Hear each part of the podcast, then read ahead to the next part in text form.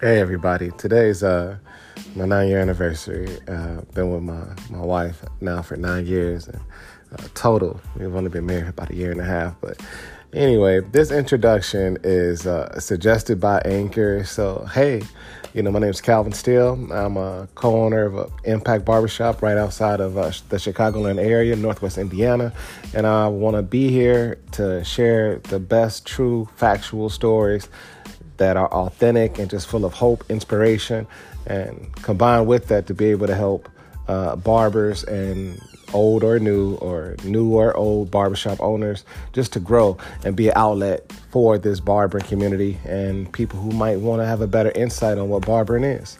So, thanks for listening to this podcast, you all. See you soon.